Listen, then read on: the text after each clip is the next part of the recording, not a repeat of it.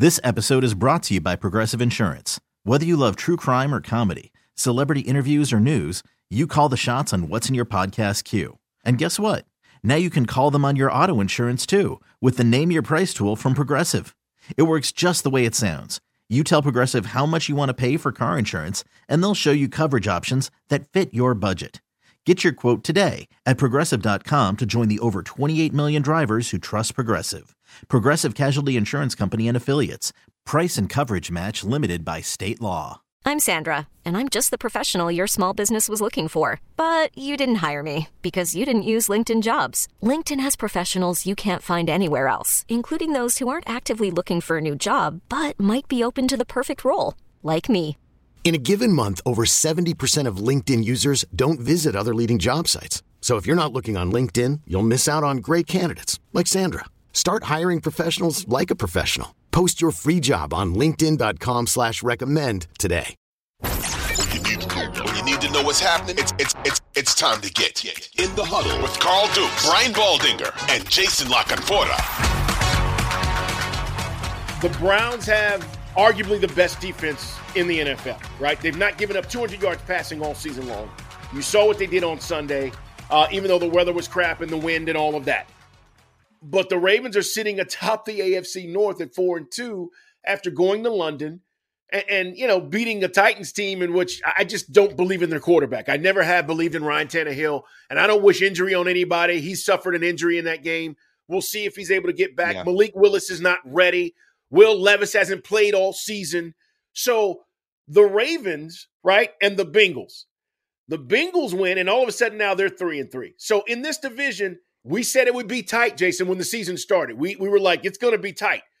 But ironically, here the Ravens sitting atop the, uh, uh the mm-hmm. division, mm-hmm. and I don't think the offense has been any good. You tell me. No. No, the offense hasn't. I mean, look, they don't run the ball as well as they used to.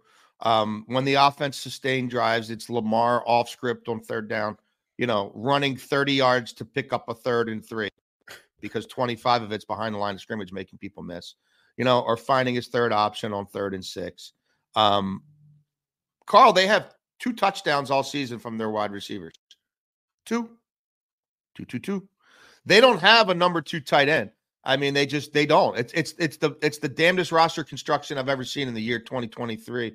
They've got two fourth round tight ends they picked a couple years ago. One, Charlie Kolar's played five percent of the snaps. The other, Isaiah Likely, has played 32% of the snaps on offense, and he has as many drops as he has catches. Um, basically, like they, their their production out of the tight end position, not named Mark Andrews, is five catches on seven targets with two drops for 49 yards. That's through six NFL games, folks. That's terrible. again. That's terrible. two touchdowns from their wide receivers. One Nelson Agholor, one Zay Flowers. They have more drop passes in the red zone than they have uh, red zone first down receptions or red zone red zone touchdowns receptions. So that's a problem. The red zone offenses get into empty and see if Lamar Jackson can find a hole in the run game. Except they've stopped doing that the last couple weeks, and now they're two and nine in the red zone the last two weeks um, after being six in a row the, the previous two. Um, you know, no J.K. Dobbins is hurt. A lot of fumbles out of the running back position it, it's not it, it's it's not it's not a good offense. Uh it's again they they have great early game scripts and then they can't score in the second half of games. They run really hot and cold. Um, it's back to taking away Mark Andrews, and if a wide receiver beats you, so be it. Uh, pop gun, no downfield thrust whatsoever. One of the worst big play passing games in the NFL. And again, when they do get the ball off, you got to worry about Agholor or Rashod Bateman actually catching the football. And Odell Beckham's been a nothing burger, 115 yards on the season, in and out of games with injuries. Um, so I, I guess he's not. So I guess he's not going to hit his problem. Tight his end. incentives then, huh? He's not going to hit his incentives. he ain't hitting any incentives. no, no, but he'll still make 16 million dollars, right? He'll still make a, a, a lot of money, way more than they've ever paid a receiver before. Um, the defense though is great. Defense allows basically 15 points a game since Roquan Smith arrived you know, week nine last year at the deadline. Red zone defense, elite. Um, the only the only area the the defense still struggles is fourth down. They they blow leads in the fourth quarter. I'm sorry, not fourth down, fourth quarter, which is a problem. um, when the offense doesn't really score in the fourth quarter and, and, usually stops around the third quarter. They'll beat bad teams by and large. Um, but yeah, I think, you know, Todd Monken, I believe in Todd Monken, but I don't know. I think Todd Monken's looking at the roster, seeing the same thing that Greg Roman saw, which is who do I trust to win a 50 50 ball? Who's going to mm. win a hmm. contested catch? Who do I trust to make a play on third and long in the red zone? It's Mark Andrews. And that's it. Zay Flowers is a really nice young receiver. Everything's underneath. It's all bubble screens, slip screens. They were relying on YAC. First three weeks, go look. It was a lot of YAC. People are smothering him now. They know they don't push the ball down the field. So, you know, they're, they're beating up Zay Flowers around the line of scrimmage.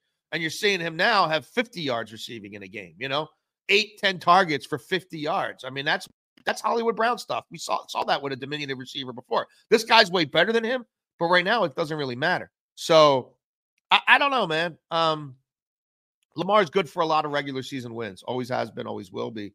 Uh, but they're going to need to have more of a big boy offense, I think, to beat really good teams in the AFC week after week after week in the postseason.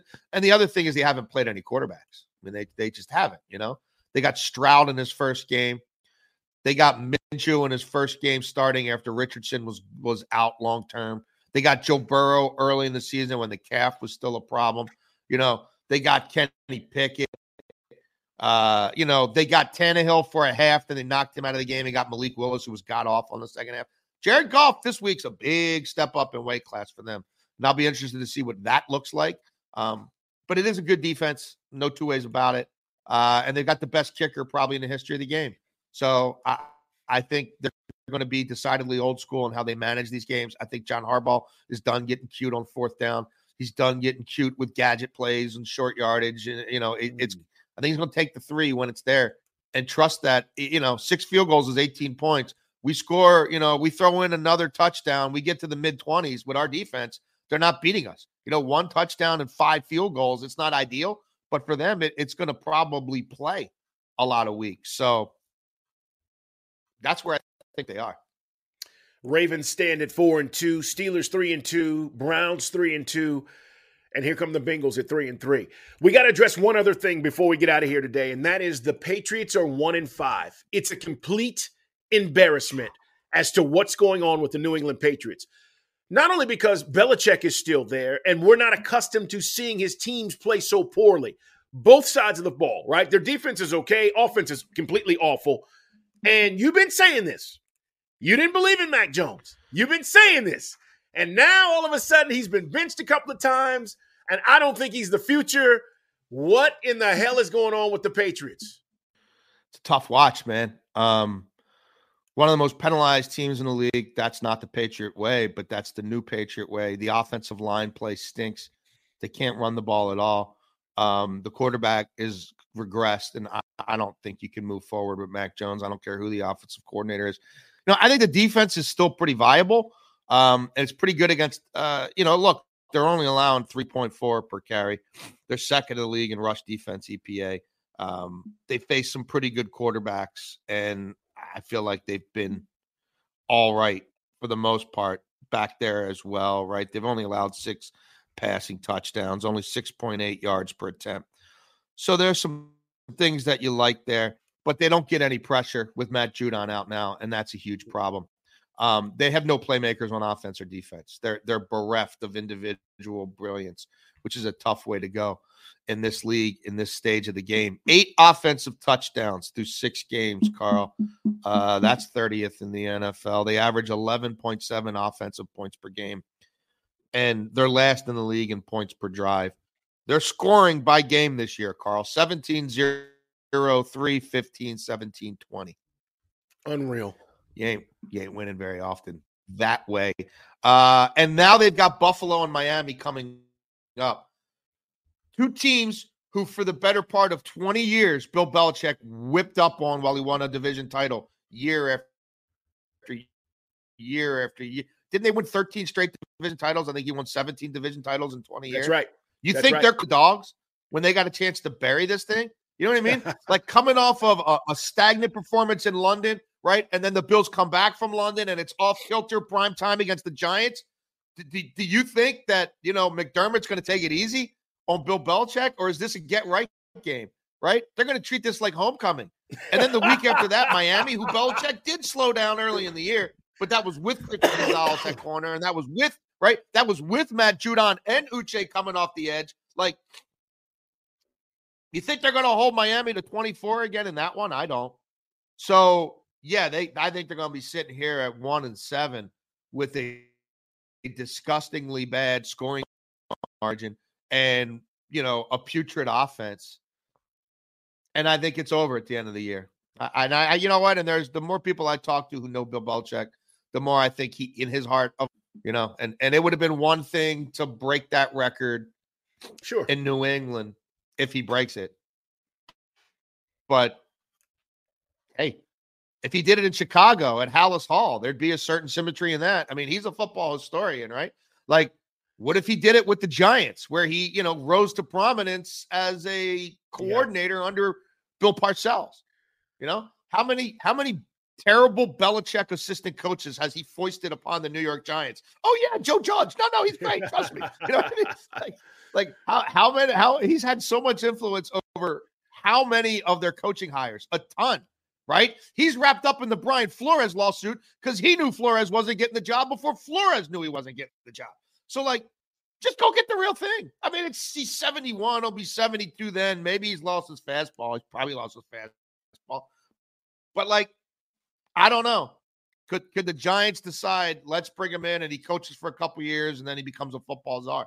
This episode is brought to you by Progressive Insurance. Whether you love true crime or comedy, celebrity interviews or news, you call the shots on what's in your podcast queue. And guess what? Now you can call them on your auto insurance too with the Name Your Price tool from Progressive.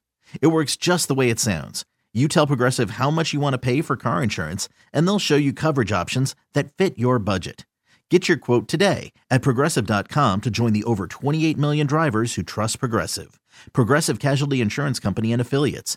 Price and coverage match limited by state law. Audacy is giving you a chance to win a trip to London to see Taylor Swift at the Eras Tour. It's Tay in the UK. Hey, it's Taylor. Just download the free Audacy app, log in and listen to a participating station for a minimum of 60 minutes to get your daily entry. And you could win a chance to fly off to London with three friends and see Taylor. I can't wait to see you at the Eras Tour in London. For more, go to audacy.com slash Taylor. Tay in the UK. It's on the Audacy app. Thanks to Republic Records. This is a national contest.